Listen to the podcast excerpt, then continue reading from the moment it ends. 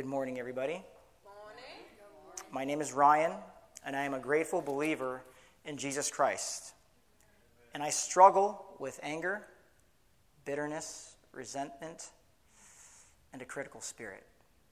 Now, if you're not familiar with that introduction, it's from a ministry called Celebrate Recovery. Anybody familiar with Celebrate Recovery? Okay. It's nationwide. Started by Rick Warren at Saddleback Church in Orange County, and now they are global. It's basically the Christian version of Alcoholics Anonymous, but it's just all gospel centered, all based out of the Beatitudes.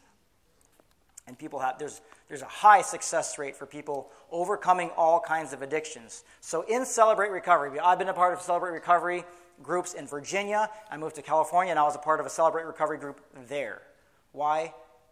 Because it's only for people who are sinful. it's, it's not. Oh, it's, is that, oh, that, isn't that for addicts? Yes, we are all recovering sin addicts. We should all be in these groups, but it's just a church. So anybody who touches a microphone in Celebrate Recovery, it doesn't matter if it's the, the guitar, the music leader, or the, anybody who touches the mic. They start off with, "Hi, my name is this," and then I struggle with, and then it gets vulnerable real quick. You you would go to a Celebrate Recovery meeting and you go, "Did that person just share that?" Porn addiction right off the bat with a hello, like, wow, because from the beginning there was no hiding. But somehow the church has been a place where I go in and then I, let me put my game face on. And it's amen, hallelujah. And I'm here to say it's okay to not be okay sometimes and to say, I'm not doing good. I'm not doing well. And from day to day, sometimes I'd be doing well, sometimes I'd be doing like, I'm a mess. Sometimes I'd be so gospel centered and so kingdom focused, and then in the same breath, like complaining about somebody doing something. And today, rather than just focusing on talking about grief and what the Bible says, I kind of have to read you into my story a little bit. And I wrestled so, I've never wrestled so hard in a sermon on, on how to prep for this because I don't want to say the wrong thing because this is a sacred space. And, and a, a, a, sermon or a pulpit should never be used to, one, take advantage of a captive audience, to promote any political agendas, to promote any theological dogma, to promote anything other than the gospel should be proclaimed from here, period, over and out. That's what this is for. I'm going to preach the gospel. I'm going to give you the word and everything I've poured over in it, but I have to read you into my story a little bit so that you understand why I waver so much and, and the deep, deep wounds that I have in my soul. One of my favorite quotes is from a guy named Richard Rohr. He said, Pain not transformed is transferred. I also heard that if you don't heal what hurts you, you will bleed all over those who didn't cut you. And I've experienced a lot of that. Like, you know, sure goes. I'm getting angry at things. I'm yelling at kids or whatever. And then we go up to Nuremberg for a trip, and, we, and my wife says, Hey, let's, let's go around the table and see what you're feeling. Right? And, and I go, it was one word to describe what you're, what you're going through. And I said, uh, this is a couple weeks ago, I go, uh, I'm mourning. I'm mourning. So I really did prepare for this, but I don't know what's going to come out today. It's, it's going to be the word, and it's going to be what comes to my heart. And in fact, saying that, my, um, my, uh, one of my favorite pastors, uh, thank you, brother my, one of my favorite pastors, uh, Matt Chandler, says that the heart of every issue is the issue of the heart. And in fact, Jesus said that. He said, you know, if you're dealing with lust, of that, then it, it goes back to your heart. Right? The heart of the issue is the issue of the heart. So, so I, I, you'll see me throughout this, throughout this, whatever, 30 minutes together. That, that, yeah, there's times when I can be so kingdom focused, right? Like this is what God has for us. This is what death means in the midst of in the midst of the gospel. This is this is what pain is for. Pain serves a purpose. And at the same time, I have moments where I'm just triggered by something and I start getting really angry. And it's like, well, why, do these, why are these people doing this? Why are they acting like that? Why is this policy like this? And on and on and on and on. It doesn't take much to spin me up. And then I'm on, on a rant and then I've used 30 minutes of someone's time to talk about how dumb I think things are rather than preaching the gospel. Right? And if, if you're guilty of that, could you, could you raise your hand with Okay, so, so we, are, we are on the same page. Hey, let's repent together, okay? And say, no more of that because we live in a world where it's easy to do that. It's easy. I told you before that I have have had for years a spiritual gift called the spirit of criticism, and I can have the ability to walk in a room and have a judgment about every single person in the room. It's a spiritual gift, but it's from the wrong spirit. And so we confess that and we repent from that as a, a body, as individuals, and let's just keep going forward. So, so that is that's my um, that's my little little story. I'll, I'll, I'll get into that um, even more. Okay, so uh, May May 2021, I get a call from my, my dad. It was, it was Sunday, May 22nd. And um, I, I, I, called him back. I missed the call. And he's like, hey, son, um, I, got, I got COVID. And I was like, no problem, Dad. the science tells us this is 99% survival rate. You'll be fine. He's like, okay, well, well, can you watch my dog and all that? And I was like, of course and uh, uh, things start they don't go well for him so he doesn't feel good so he goes into the hospital um, my mom takes him to a place called kaiser kaiser permanente in, in irvine and so so they, they you know they, they give him some stuff I, I don't know they just give him some stuff and then he goes home and then he, he starts to feel bad. He knows I got fever, and I'm reading my mom's journal. I asked her to give me her journal. Every day is, is lined out. And then after that, um, he, he goes back uh, to he goes back to um, uh, Kaiser Anaheim, uh, Kaiser uh, Irvine again, right? And this is uh, 15 days later, right on the dot, 15 days. And, and in, that, in that second time we went to the hospital, the doctors gave him something, and then and you could, I'm, I'm just stating facts, okay? I, like I said, the bitterness goes, why'd you give him that? And all, but I'm just to for a fact, they gave him a drug called remdesivir. Okay, it's controversial. If you look it up, you just you just Google it, and you'll see that uh, a lot of people have died from this thing. 53% of people died in an Ebola trial, according to the New England Medical Journal. So this thing is really, it's like this is really controversial drug. He takes that after two weeks, which you're not supposed to take it after two weeks. So uh, it's he, they, they gave it at a, at a very lethal time. And then I'm reading my mom's journal fourth dose, fifth dose, you know, one, two, three, four, five, five days in a row of this of this very. It costs three thousand dollars per course. That's a course, and they gave him this drug, and then and then I started watching him uh, over video. His his he just started to, to dwindle. I'm like, who is that? My mom sent me a video of him trying to sit up, and it, was his kidneys were shutting down, and it also caused his lungs to fill with water. And he went to go, and he went into surgery, and then they, they couldn't patch these holes, and he just started to dwindle. And like, I couldn't recognize my dad anymore. He's a strong guy, 66 years old, immigrant from the Philippines. Worked so hard. How do you go from not knowing any English, and he worked at the nuclear power plant in, Southern California, Edison, for 33 years? I mean, this guy's a strong guy. He's got, he wanted 13 grandkids, and he's just, he loves to, to move, right? He loves to do things. And I said, he's, that's not the same person. Uh, and then fast forward, he goes to Mission Hospital, and it's just, he's just dwindling. And then, and then May, uh, June 24th, I was minding my own business, doing my own thing at work, and then it was like the Holy Spirit prompted me, hey, get up and go. Go to the hospital. Because he, he was in and out of the hospital throughout this whole time because his, cause his kidneys were shutting down. And I was, I was like, what? Who's Holy Spirit? Why are you telling me to go see my dad in the hospital? Just go. So I called Jeanette and I said, I don't know why I'm crying, but I need to go see my dad in the hospital. June 24th, I drive up to Kaiser Anaheim and I, and I see my dad, and uh, that was the last conversation we had. He died. He died about 48 hours later. But I didn't know that. So on Sunday, the 27th, we were driving and we, we, we pulled up to our church in San Clemente, and I got a text from my mom says, Hey, uh, dad's ready.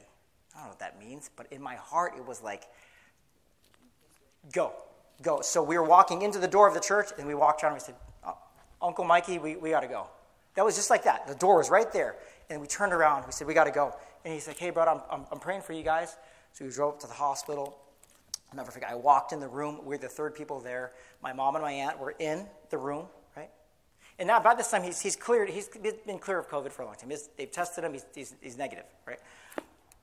And so I said, "Hey, mom, uh, so what, what's the, what's the update?" And she walks out and she goes, "Oh, he's he's been promoted to glory." and I go, "What?" And so it just hit me at that moment, right? Like he's no longer around. And uh, I'll never forget my brother-in-law Alan. He came around me, he put his big arm around me, and we just grieved. And there was weeping and wailing in that room, right? There was weeping and wailing, and uh, hearing my mom just, you know, like the kind of mourning where people tear their clothes. It's like she was like, "Why, why?" And and I, you know, we had everybody. Everybody was surrounded by the family. We brought everybody in there, in there. Um, you know, I, I brought my son in there, and they're like, "Hey, kids can't be in there." And I was like, "Whatever." And so I brought I brought him in because they, they I wanted him to be part of that, right? And uh, this is this is this is where this is part of the story, right? I'm reading you in. I'm asking for your grace, but when he when he died, right? Um, it was a whole it was a whole just a mess, right? And then I'm, I'm doing the funeral arrangements. You know, I've, I've buried a lot of people, so I'm just that's in my field, right, to do these things. And I go and get the death certificate, and, and it says uh, cause of death COVID. And then that was just a red flag to me because he didn't have it when he, the doctor said he's okay, otherwise, he wouldn't have let us be in the room. And, and so I just started to think, like, huh. And the enemy started to play with my mind, like, you see, like, and then I had so many things to complain about. And there was like this tug of war for my soul. God's like, focus on me, focus on me, you'll be fine, focus on me. And the devil was like, nah, look at this, look at that, look at, question all these things conspiracy whatever. And so I get, it was just been a long journey. It's been a long 365 days. I stand before you today to say that I'm so filled with peace and joy right now. Why? Because joy is based off of perspective, and happiness is based off of happenings and what's happening to me. And I'm saying that happiness is always a cheap substitute for true joy in the Lord. The joy of the Lord is my strength. The joy of the Lord is my strength. In fact, our, our community group was singing that song last night at the Rend Collective concert. We were just belting it from the, from the bottom of our, of our bellies. The joy of the Lord is my strength. And we just sing, singing that over and over and over. I tell you what, it's the only way to live.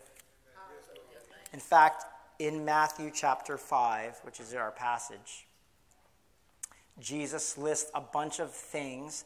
He lists eight categories of peoples, right, who are blessed. They're blessed. When a Jew in the first century would hear this, this passage, what do you think they're thinking about? Like, we always have to approach Scripture with the text in its context in this, in it's what's called the Sitz im Leben, in the setting in life, in, in theology, what's called isagogics, which is interpreting the text in the time in which it was written. Because guess what? The Bible wasn't written in the 21st century. It's a little bit different, first century and now. So as we open today's word, what are the kind of things that Jews in the first century, what would they be thinking about? Does anybody know? When they're hearing Jesus preach this Sermon on the Mount, uh, what could they be thinking of? Well, I'll tell you one thing they're oppressed. They live under a corrupt government. They know tyranny at its best. They know unnecessary death. They know murders. They know rape. They know killing. They know all these things. They know what it's like to have traitors within their own group, i.e., the tax collectors, stealing their money when they got a surplus for, for fishing or whatever. The tax collectors come along and say, hey, Thank you very much. That belongs to Caesar. Right? They had to get ash and burn it over a fire and say, Kurios Caesar, Caesar is Lord. There were some horrible times in history, throughout history. I say this over and over, but what happened here 80, 90 years ago in this very land that we're standing on was horrific. The Holocaust, six million Jews dying, the rise of fascism, how did these things happen? And a Jew in the first century is probably thinking, when is this going to end? I hear you, Jesus, but when are these mandates going to end, Jesus? Because they had mandates back then that were nonsensical. because it was a corrupt government. Hey, you owe us your money. When's that going to end? They were done with, they were fed up with it. They were probably saying, How many more people have to die? How many more innocent people have to die? They're going to say, How many times are we going to have an official in office that's corrupt? The first century Jew would be thinking all of these things, and they want a Messiah who's going to liberate them from all this political stuff. Come back and uh, make Israel great again, or, or whatever. Okay? That's what they were saying. When are we going to make Israel great again? Why do we have to be under the oppression of the Romans? Why don't we take it back? Why don't we establish the kingdom here? Why don't we. God, we're the chosen people. But they're waiting, they're waiting. And Jesus, instead of addressing the political climate or what's going on around them, he addresses what's going on inside them. And when I counsel, which is like, it used to be like 90% of my job till I got promoted to desk jockey, but I used to do a lot of counseling. Did a lot of counseling. I've been a battalion chaplain several times, and you can imagine you have a thousand um, men, because back then it was, it was infantry was, was, was all men. A thousand guys, average age 20. How much counseling can that be? Well, it's a lot. It's a lot. And you know what I would do? I would sit there after a young Marine or sailor is dumping out their, dumping out their soul, and I would say, okay, so I hear you. You told me what's going on around you. Now I want to know what's going on inside you. Because the heart of every issue is the issue of the heart. Jesus totally circumvents the addressing political issues and addressing physical issues and addressing everything. He goes right for the heart. That's Jesus style. He goes right past the issue to the heart, and it's a matter of what will you do with what's happened. Uh, one of my favorite authors, John Eldredge, uh, says, says this it's, not about what happened to us, it's about what we did with what happens to us. And everybody in here, everybody in here, from the littlest one to the most experienced one, um, has grief. In fact, I'll share, okay, just right now. It's summertime, PCS. How many of your friends are moving away? Go ahead, put your hands up. How many of your friends are moving away? So that's called grief. Grief, by the doctors, is defined as when the, the mix of emotions that happen after something changes. So you build friends. This is the military life. We build friends for a while, and then you got to say bye. Or you've been here for a long time, and then you have to move, or your friends move. And it's this constant. And if we don't address these things with grief, well, pain, not transformed, is transferred. And we start to act out. Let me just use I statements speaking for myself, when I don't address the wounds, then I start to act out. Okay? Okay, with that, if you are in agreement with me and you say, you know what, I am acting out in certain ways, I would like to see what's underneath that. What's the sin under the sin? If you're honest enough to say, you know, I have some grief and I've never dealt with it, then you are going to be blessed today because the Word of God addresses that very thing. So, now turn in your Bibles to Matthew chapter 5. Matthew chapter 5. And in Matthew chapter 5, it's where Jesus gives these eight categories of blessed people. And it's totally counterintuitive. It's in Matthew chapter 5 where Jesus gives really the secret to kingdom living. It's in Matthew chapter 5 where, where Jesus gives these things that we know as the Beatitudes. I'm going to flash it on the screen here. So, uh, Jesus is talking to a bunch of people called his disciples. Let's get, yeah, yeah, here, okay? Jesus is talking on a, on a mountaintop, and his disciples come to him. What does disciple mean? It basically means a follower. See, a, a, rabbi was always surrounded by rabbinical pupil, and they would, they would really follow him around and take notes on his sermons and, and really guard the teachings of, of the rabbi. So, this is a big one. And here's my pitch. You know it's coming. Have you seen The Chosen? Gonna, that show's the best. Uh, there's a scene in The Chosen, uh, the last series of season two. But I don't, I don't want to spoil it for you, but he's preparing the Beatitudes, okay? But you can't watch that episode without watching all the ones before because it'll make sense. You'll know what I mean if you, if you see it. But in this one, uh, Jesus is, in, in, in this passage, right, the disciples, which was a bunch of ladies and a bunch of guys and a bunch of fishermen and a bunch of one tax collector and a zealot and all these different disciples. It's a motley crew of people. It's just like this is like the mighty ducks of, of first century Jew, uh, Christianity. All right, so they're moving and they, are camping out. They're, they're bivouacking, to use a military term. And they come to this one camp, and then in the morning, Jesus is disappearing all the time. And he'll say, Hey, Matthew, come with me. Because he picks Matthew, because Matthew's the critical thinker. He's a tax collector, so he can do calculations and numbers in his head. And he's not afraid to ask Jesus uh, straightforward questions like, that doesn't make sense. Because Jesus is trying to formulate this sermon, right? And he, and, uh, he starts saying, Matthew, what do, what do you think about this? I'm going to start off with, you are the salts of the earth. And he goes, well, that might confuse people. So he's going back and forth with Matthew.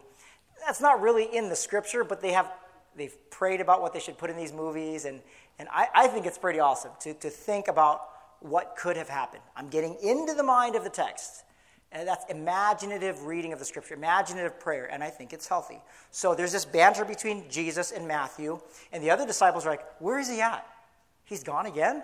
And with Matthew, that guy? We hate that guy.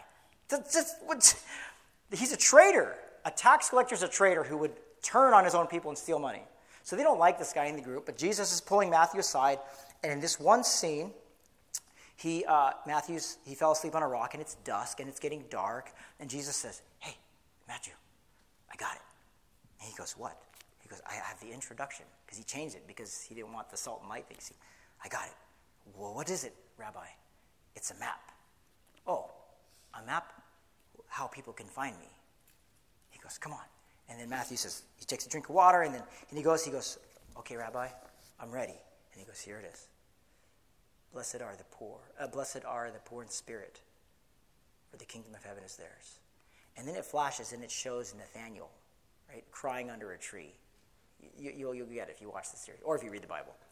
And he goes, Blessed are those who mourn, for they shall be comforted. And it shows Andrew crying on Peter's shoulder. And he says, Blessed are the meek. And then he just goes on and on throughout the Beatitudes. He, he goes on and on. Uh, Blessed are those who are humble, they will inherit the earth. Blessed are those who hunger for their righteousness, for they will be filled. Blessed are the merciful, for they will be shown mercy. And it shows, it shows the ladies putting this thing over Mary Magdalene, who's so broken and who, who used to have a horrible background, but they're comforting her because those demons keep coming back to haunt her from her past, from her wounds. She's operating out of her wounds. It says, he says, Blessed are the pure in heart, for they shall see God. And it shows that, it shows Thomas, you know, he's Thomas and Ramah, they, they owned a wine cellar and they're so pure and they wanted to follow Jesus. It shows them, he says, Blessed are the peacemakers. And it shows Philip intervening between the argument between Peter and, and the tax collector, Matthew, right? He's a peacemaker amongst the group.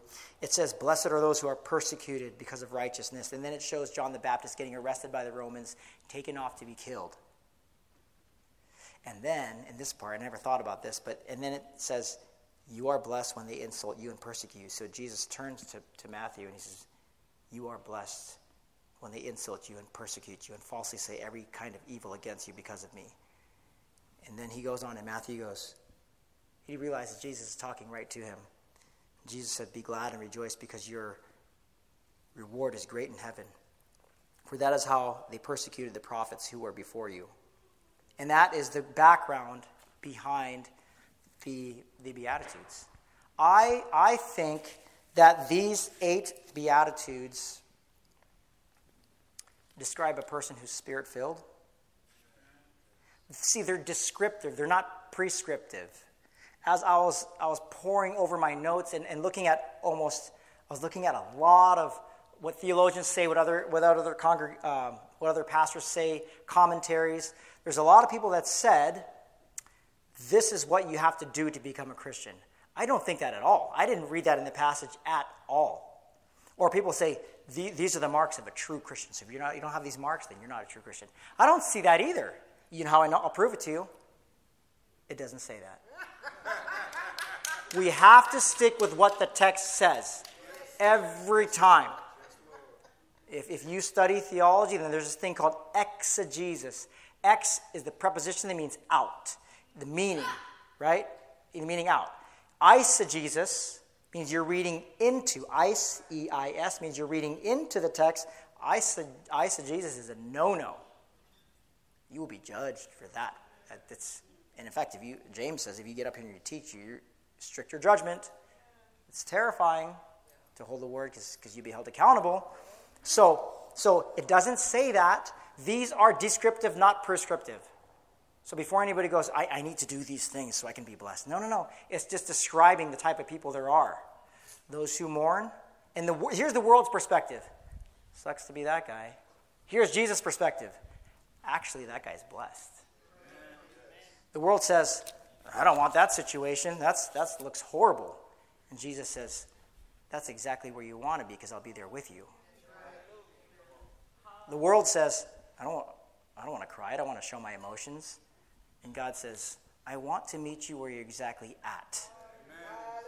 And not to fall in love with a future version of yourself. Show up with all your stuff. Like we're part of a community group where we just show up and we say exactly where we are. The other night, no hiding. No hiding. Isolation is not the worst thing we do, but it's how we do the worst things. If you're going to get into any type of sin, you're going to have to first isolate yourself and step, step aside, and then you're going to do something in secret, and that, that, that's going to snowball, and you're going to say, Well, they wouldn't love me if they knew when I did it again. So you go further and further and further. How do I know? I'm speaking from personal experience. And if you're honest, you're going to say the same thing. I, I did this atrocity, but it didn't happen overnight. It happened little by little by little separating from the community that God has called us to be in. So that when I look at the Beatitudes, it's just eight things of like, just say exactly where you're at. In my grief journey, there are several things that, that helped me, and I'd like to share those with you. But I received, this was true. This was true. Blessed are those who mourn, for they shall be comforted. What was most helpful was I received comfort through God's word like the next morning, I was on the beach and the Lord gave me Isaiah 57 1. Probably want to know what that says, right? Isaiah 51 says this The righteous person perishes, and no one takes it to heart. The faithful are taken away, and no one realizing that the person is taken away to be spared from evil. That's, that's, what, that's what that passage says. The Lord gave that to me the next morning. The very next morning. I was comforted by Scripture. I was also comforted by people, God's people. I felt the love of God coming through people to me, and that's how God works. That's how He works with the body. I also felt comfort from, from the Holy Spirit's presence. I just felt His presence. And additionally, you know what else I did? I, I journaled. I journaled. This is my 2021 journal Right? a lot of stuff in here. You could read it all. It's pretty. It's pretty. Uh, it's pretty intense. In this unit, um, I did about 25 memorials. Right. In the summer of 2020, the amphibious assault vehicle that, that went down in Camp Pendleton and killed nine service members. That, that was my regiment. That was this regiment right here. Summer 2021, Afghanistan, the Marines that died, the the nine Marines and one corpsman that died at the Abbey Gate in Afghanistan, 1st Marine Regiment. Did a lot of funerals that year. I did a lot of grief counseling that year, and, and, and my dad died right a month after that. So I journaled. That's helpful to write all my thoughts down and to say, God, here's exactly what I'm feeling, here's where I'm at. I also surrounded myself with, with people who were godly, and I, I went to s- certain retreats that specifically uh, I, got, I surrounded myself with subject matter experts. And this one exercise, I said, Why don't you write a letter to your dad? And I did. I don't have time to read it here today, but uh, you're, you're welcome to read it. It chokes me up every time. It starts off with, Hey, Dad, how's life in the resurrection body?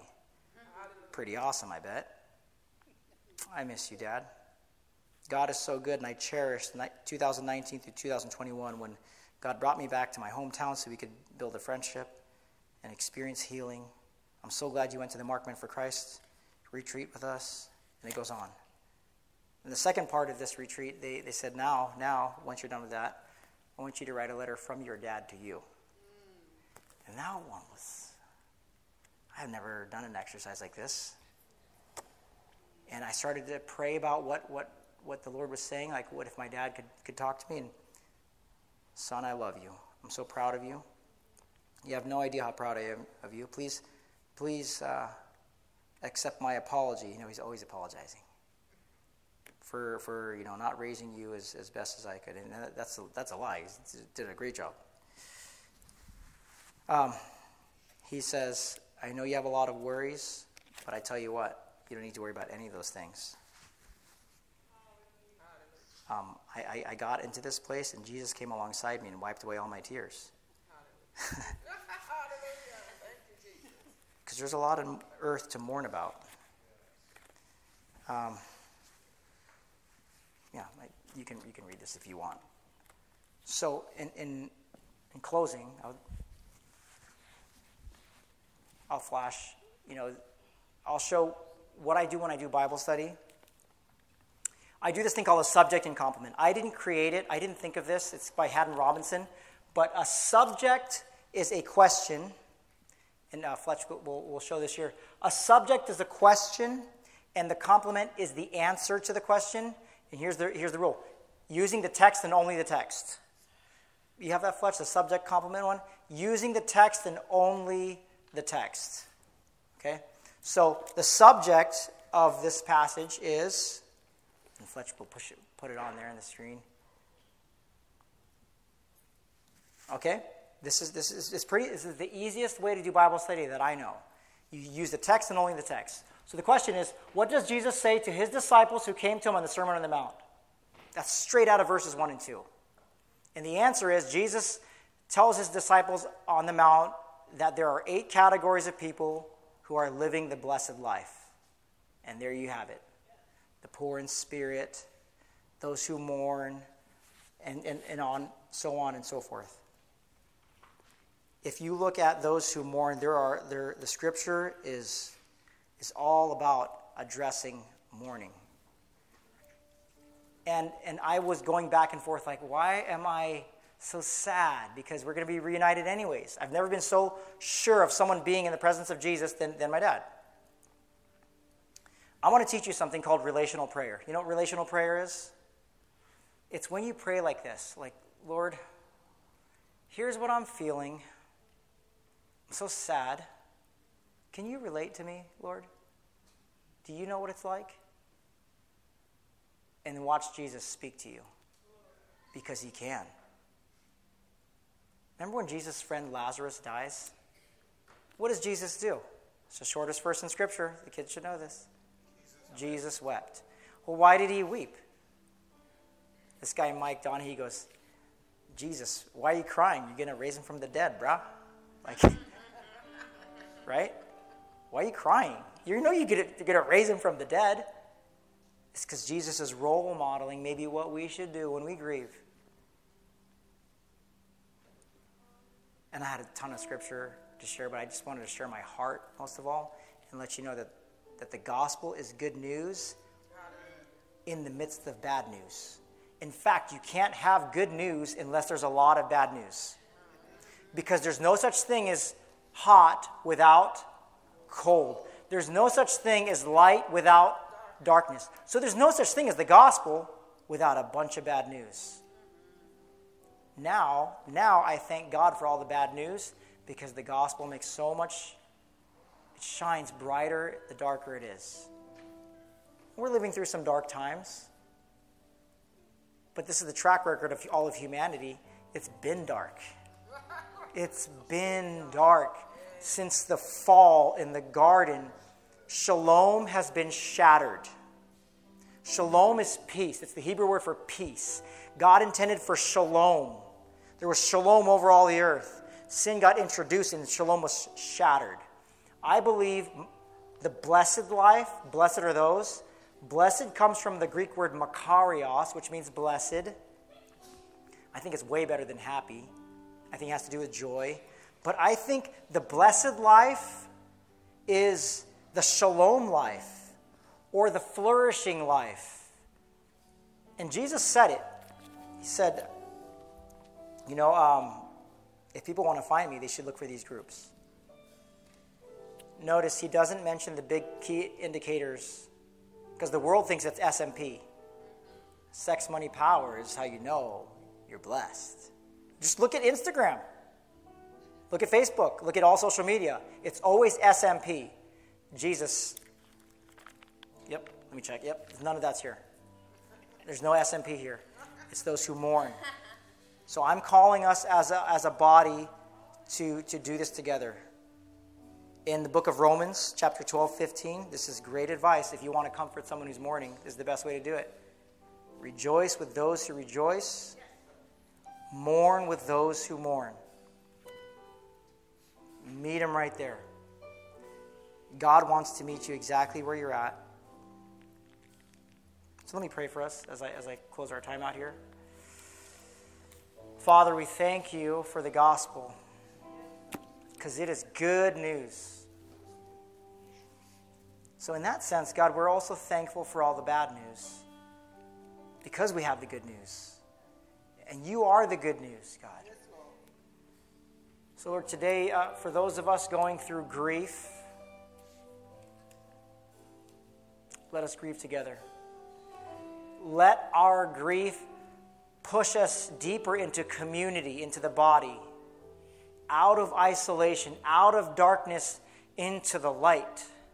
So, Lord, we thank you for our grief because we thank you for the body. We thank you that, we, that you've given us the body to jump into so we can be fully known and fully loved in the midst of gospel centered community. Lord, as we continue our worship here, May we, may we find healing in you for the things that have wounded us. So we don't bleed anymore over those who didn't cut us. So Lord, we thank you for the blessed life. Thank you for comforting those of us who are mourning and grieving. Thank you. In Jesus' name, amen.